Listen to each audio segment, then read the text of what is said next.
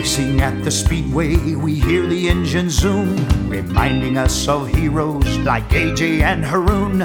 But there's a speedway legend that you may not recall the story of a man, the greatest hero of them all. He wasn't very handsome, he wasn't very smart. He didn't drive a race car, he pushed around a cart. You could hear him shouting, Hot dogs for a dime!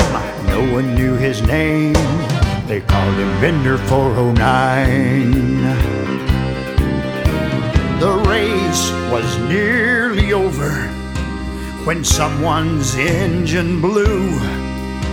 The crowd looked on in horror as oil began to spew. The track was slick and slippery from all that oily goo. And Vendor 409 knew what he had to do. He pushed his hot dog cart out onto the track.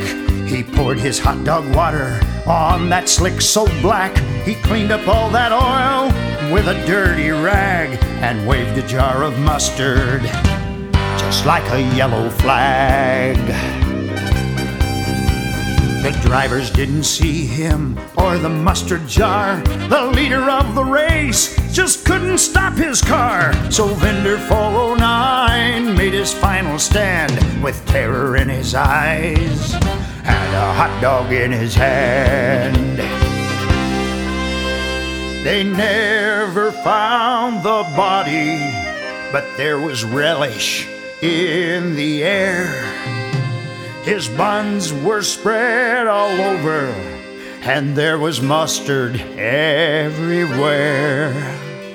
And to this day, when I order hot dogs, when the vendor starts to squeeze, I grab that yellow plastic bottle and I say, Hold the mustard, please.